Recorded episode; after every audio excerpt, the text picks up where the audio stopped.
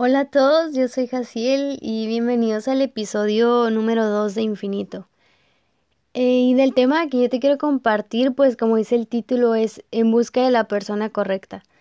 Y no exactamente vamos a hablar de la persona correcta como una pareja, novio, o que esto se trate de una guía de pasos para encontrar a tu esposo o a tu esposa, pero aún así te invito a que te quedes y mi deseo es que Dios hable a tu corazón.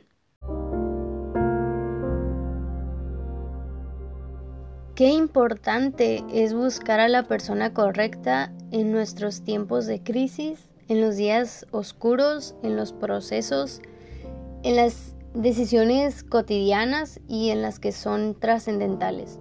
En el seminario donde estoy estudiando, platicando con dos compañeras y amigas, ambas vienen de un contexto en el que han sufrido de ansiedad, ansiedad grave.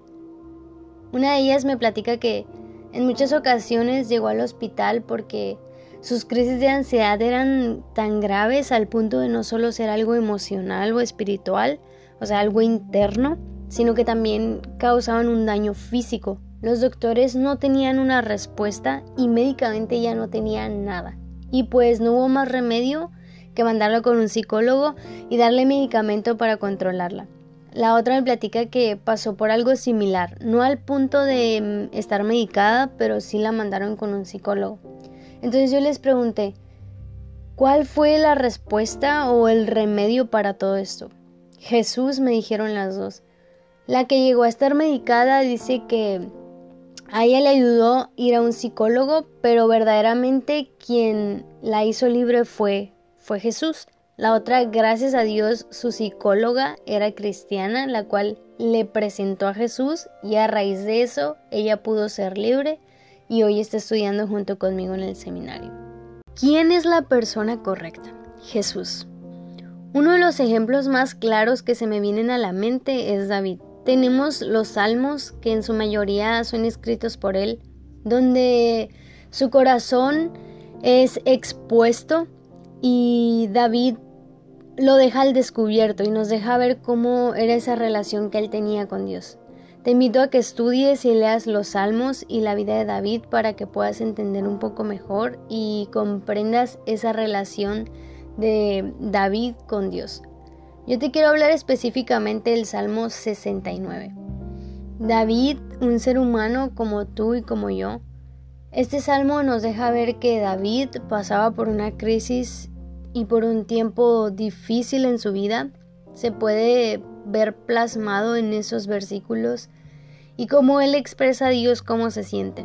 Quizá tú como yo te identifiques con David. Te invito a que tomes tu Biblia y leamos juntos el Salmo 69. Se dice que probablemente de todos los salmos este sea el salmo más intenso y con una tristeza profunda, porque David muestra que se sentía como ahogado, abandonado y con un dolor terrible. Versículos del 1 al 3.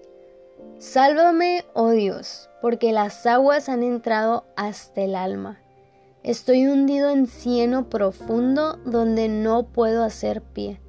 He venido a abismos de aguas y la corriente me ha negado. Cansado estoy de llamar, mi garganta se ha enronquecido.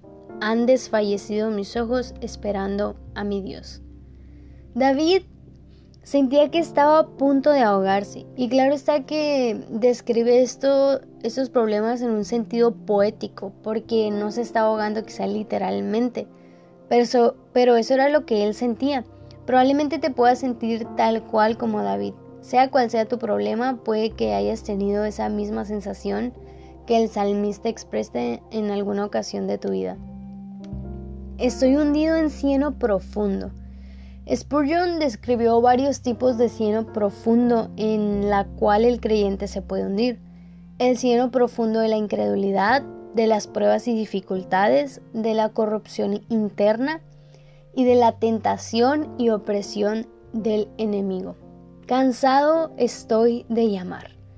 David había desgastado toda su energía en su clamor mientras esperaba para que Dios le rescatara. Mi garganta se ha enronquecido, decía David.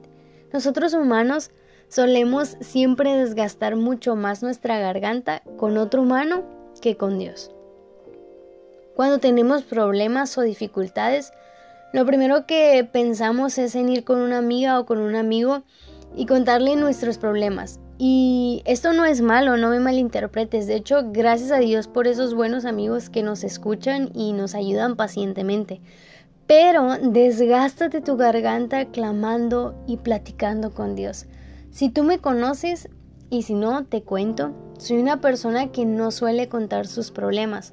Esto ha tenido ventajas y desventajas en mi vida. Y no lo hago porque no sean mis amigas dignas de escucharlos. claro que no, para nada. Pero he aprendido a desgastar mi garganta en la persona correcta, Jesús, el Espíritu Santo. En este caso, el problema por el que David pasaba es que se levantaban contra él. Tenía enemigos sin causa. Él decía, he de pagar lo que no robé. De los versículos 5 al 12, David se expone ante Dios y le dice, Dios, tú conoces mi insensatez y mis pecados no te son ocultos. Confusión ha cubierto mi rostro. Lloré afligiendo con ayuno mi alma y esto me ha sido por afrenta. David fue rechazado debido a su insensatez y pecado.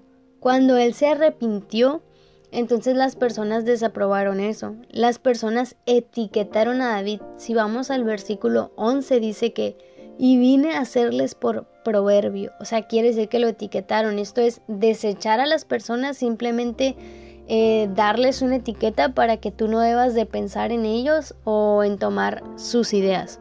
Y por último, y que este es al punto al que yo quiero llegar, de los versículos 13 al 15. Pero yo a ti oraba. En medio de todo esto que estaba pasando, David buscó a la persona correcta. Te hablo como una persona tan humana como tú. Hace algún tiempo pasé por una crisis de ansiedad. A mí me gusta tener en orden mi vida. Y si tú como yo has aceptado la voluntad de Dios para ti, sabes que el tener el orden, gobierno, control de tu vida es algo imposible y las cosas en mi vida no estaban saliendo como yo tenía la idea o la expectativa. Nunca dejé a un lado mi relación con Dios, pero sí, te explico por qué. Pasando por este tiempo, yo tengo una lista de oración eh, de personas por las cuales pues me gusta orar. Y durante este tiempo entraba al cuarto de oración y lo único que hacía era orar por esas personas, interceder y salir del cuarto de oración olvidando que a Dios más que mi intercesión por otros le importaba la condición de mi corazón. Le importaba resolver mis dudas y preguntas, le importaban mis sentimientos y él deseaba que yo estuviera bien y en paz. Saca de tu cabeza la idea de creer que Dios disfruta verte pasar por tiempos difíciles. Sí, es cierto que los tiempos difíciles, si tú te dejas ser moldeado, Dios saca lo mejor de ti, pero no disfruta verte mal. Incluso se duele contigo, desea abrazarte, consolarte, limpiar tus lágrimas, desea que sus palabras sean un bálsamo a tu corazón, quiere darte paz y también la victoria pasando por este momento difícil en el que me faltaba la respiración literal. Me recuerdo ese día haber estado entre mis amigas, estábamos tomando café y había una buena plática, pero en medio de eso, aunque estaba ahí, no estaba ahí. Me sentía mal, me dolía la cabeza, me sentía incómoda, te digo, no podía ni respirar bien. Todo era negativo en mi cabeza y mis pensamientos estaban naufragando. Entonces ahí Justo fue cuando entendí a David y corrí en busca de la persona correcta. Me recuerdo estar en el kiosco, en el centro de la casa donde vivo en Monterrey, hay un kiosco y ahí me desahogué con Dios. Expuse mi corazón ante Él. Decidí contarle cada una de mis dudas, cómo me sentía, no solo emocionalmente, sino también físicamente. Le dije, la verdad Dios, estoy molesta. En el Salmo 6 podemos ver cómo David cuando está enojado también se lo expresa a Dios y yo llegué con Dios y le dije, Dios, la verdad es que estoy molesta, estoy frustrada, Estoy en un momento en el que no sé qué es lo que sigue porque mi plan no salió como yo quería que saliera. Esa noche me recuerdo haber tenido una paz inexplicable, donde Dios no me dijo, ay, ten hijita todo lo que tú me pediste, ah, se va a hacer como tú quieres que se haga. Y la verdad, gracias a Dios por eso, porque si no, no sé dónde estuviera hoy.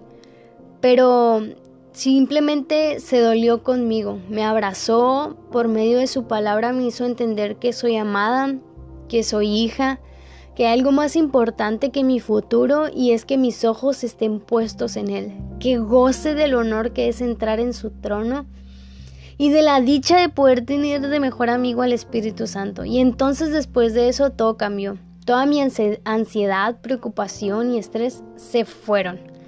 La verdad es que desconozco en lo absoluto porque es por lo que tú estés pasando. Puede ser ansiedad, puede ser un tiempo de temor, de escasez económica, de problemas en tu matrimonio, alguien que te rompió el corazón, no quedaste en la universidad, estar, estás por tomar decisiones importantes, se murió alguien que está cercano a ti, eh, alguien cercano a ti está en un estado crítico y delicado de salud. La verdad es que yo no sé, pero lo que sí sé es que Dios no minimiza tu problema. Muchas veces he escuchado a personas decir, ay, si supieras que hay gente que en verdad sufre, lo que a ti te está pasando no es nada en comparación de lo que a ellos les pasa. Pero oye, recuerda esto muy bien, tú eres importante para Dios y por más pequeño que sea el problema, Él desea verte bien. Corre y busca a la persona correcta. Refúgiate en la persona correcta. Desgasta tu garganta hablando con la persona correcta. Abraza a la persona correcta y llénate de las palabras de la persona correcta. Solamente escúchalo a él, porque cuando las circunstancias y el mundo te dicten lo contrario, lo que tu problema diga o lo que ellos digan, no tendrá valor ni poder porque has aprendido a refugiarte en la persona correcta. Es muy válido sentirse mal, pero es muy importante que busques a la persona correcta. Ánimo, porque cuando no sabemos cuál es el paso siguiente, tenerlo a Él es más que suficiente. Recuerda, Dios es un Dios infinito y ese Dios infinito desea volverse tu mejor amigo. Que Dios te bendiga.